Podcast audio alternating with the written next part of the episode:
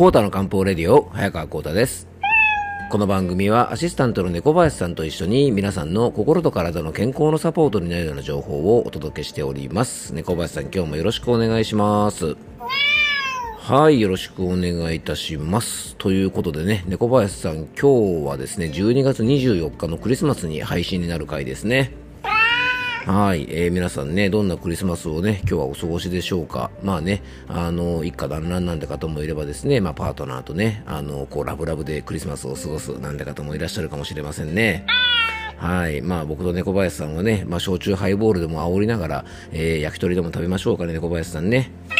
はい。ということで今日はね、あの、クリスマスイブに配信ということでですね、今日はですね、早川幸太のクリスマスの思い出というテーマで、はい、えー、真面目に行きましょう。はい、そんな話ではございません。えー、まあちょっとクリスマスということでね、やっぱりクリスマスといえばやっぱりこう、施しみたいなね、まあなんかそういうイメージがありますので、えー、今日はですね、ちょっと漢方っぽい話ではないんですが、まあそんなお話を今日はしていきたいと思います。えー、それでは今日の本題へ移っていきましょう。コータの漢方レディオ、今日もよろしくお願いいたします。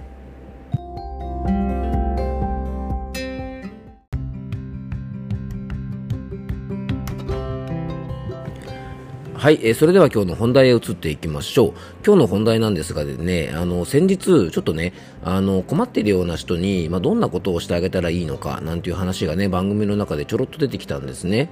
あの、そこで、えっと、僕がちょっと例えとして出したのが、仏教のね、あの、お布施の話を、あの、したんですね。えー聞いてくれた方覚えてらっしゃるでしょうか？でね、あの、仏教の世界では、あの、施しにはね、3つの種類があって、えー1つがですね、法世と言われるものでね、あの、真実の仏法を伝え広めること、そして、財世といってですね、金品を分かち合うこと、そして、無意世といってですね、まあ、恐れを除いて癒しとか勇気を与えるっていうものがあります。で、これを総称して、え3つの施し、三世というお話をさせていただきました。まあ、今日ね、あの、オープニングで、まあ、クリスマスですね、なんて話をしたので、やっぱりね、こう、僕たちが、あの、誰か周りの人にですね、何か与えることができたりとか、まあ、施すっていうとちょっと大げさかもしれませんが、あの、できることはね、結構いろいろありますよというお話を今日はしていきたいんですね。でね、あのまあ、仏教の世界では、今言ったですね、まあ、3つの施し3世以外に、あの財産などのものとかね、まあ、そういったものが何一つなくても、まあ、実施することができる7つの施しがありまして、まあ、それをですね、えー無罪の七世と呼んでですね、あの、その中の一つの、えーっとね、わ、えーこれね、言いにくいんです。カミカミになっちゃうんですけどね、頑張って言いましょう。和言越次、和言越次期世と言われているものがあります。これ前回もね、綺麗に言えなかったんですよね。で、これは何かというとですね、まあ、にこやかな表情を、まあ、するだけでも、まあ、困っている人とか、悩んでいる人とかの、まあ、あの、救いになることがありますよ、というようなね、ものなんですね。まあ、これはね、あの、以前ちょっとお話をこの番組でもさせてもらったと思います。でね、この無罪の七世、ね、お金とか物とかなくても、あの、何かね、周りの人に与えることができますよっていう考え方は、あの、今とっても大事じゃないかなと思ってます。で、漢方相談をしていると、心の不調を訴える方とか、あの、主訴がね、こう全く別の不調でいらした方でも、まあお話を伺っていると、やっぱり心の弱りがね、こう体調に現れている方が多くて、まあ他人に対しての施しにね、あの、もちろんなりますが、まあこの考え方を知っておくとですね、あの自分自身の心の状態を安定させることにもね、まあ非常につながるんじゃないかなというふうに感じました。で、心と体はつながっている、まあ、心身一如なんていう言葉がありますが、僕はね、あの、心が弱っている時は、やっぱ体が守ってくれて、まあ、体が弱っている時は、まあ、心が守ってくれると、まあ、常日頃感じています。なので、心が弱っている時は、ストレスをなくすことも大切ですが、まあ、体のお手入れをしてね、まずは、あの、元気に、体を元気にしていくことが、まあ、心が弱っていること時こそ大事だなというふうに思っていますし、えー体が弱った時でもね、まあ、元気なメンタルでいられるようにしておくためにも、まあ、他人に対してね、こう温かく接することができて、まあ、自分の気持ちも穏やかにして、ま、ご機嫌にしてくれる。で、この無罪の七世の考え方をね、ま、僕自身ちょっと取り入れて、ま、生きていきたいなと思うので、まあ、今回はね、皆さんにちょっとそんなことをご紹介したいと思います。で、この無罪の七世とは、まず一つ目、えー目を施すと書いて、現世と言います。これはね、温かい眼差しのことです。そして、二つ目が、えーさっき紹介した、えー和言越次期世というものでね、まあ、にこやかな表情をすること。そして、三つ目が、えー、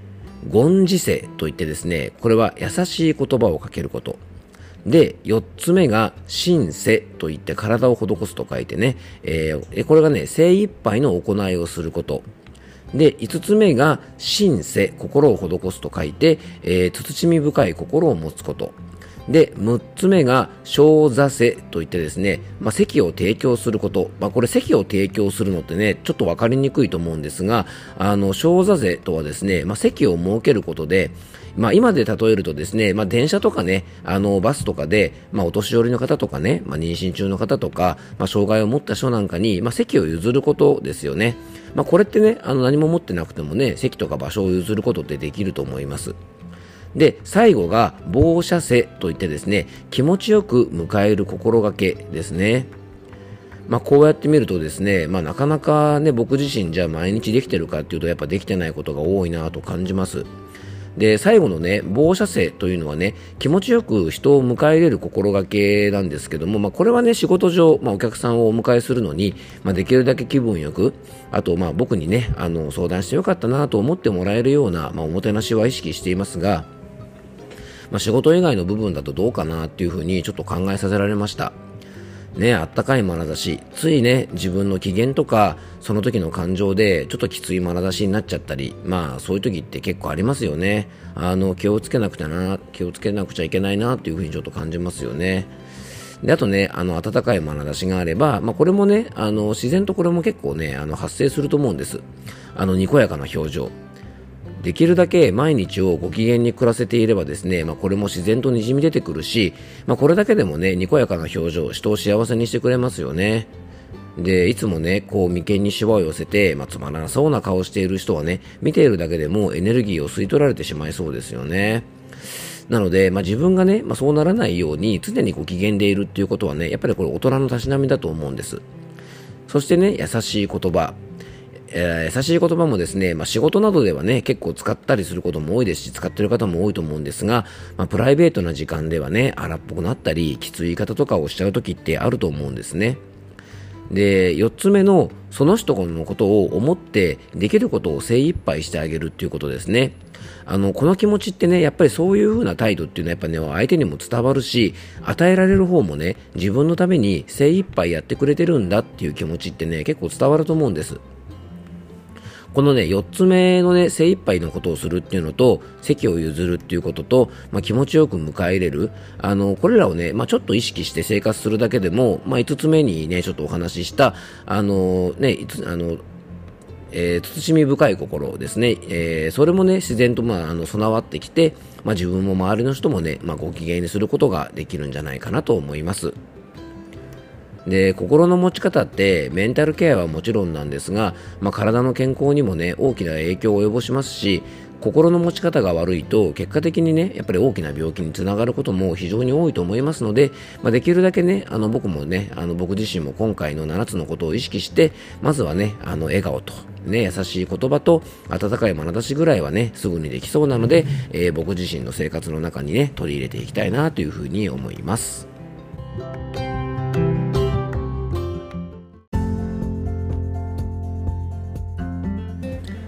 はい、今回もクロージングのお時間です。えっと、今回はですね、まあ、漢方の話とはね、ちょっと違う感じだったんですけども、あの、仏教から来ている考え方、あの、無罪の七世というですね、あ七世とも言う言うんですけどもね、あの、無罪の七世という、まあ、七つね、あの、誰かね、周りの人に対して、まあ、施すことができるよっていうことで、まあ、お金とかね、物とかなくても、僕たちできることがいっぱいあると思います。でね、あの、困っている人とか、悩んでいる人とかに対して、まあ、自分は何もできないな、なんていうふうに悩んでいる方多いと思うんですが、あのこれだけね、僕たちあのできることがあると思いますので、まあ、自分の中でね、あのできるあの7つの施しをね、あのちょっと意識するだけでも、あの自分自身もね、こう優しく生きられると思いますし、あの自分自身のご機嫌もね、整えることができると思いますので、あの僕もね、気をつけたいなと思いますので、皆さんも少しでも取り入れられることがありましたら、あのちょっとずつでもね、取り入れてもらえたらと思います。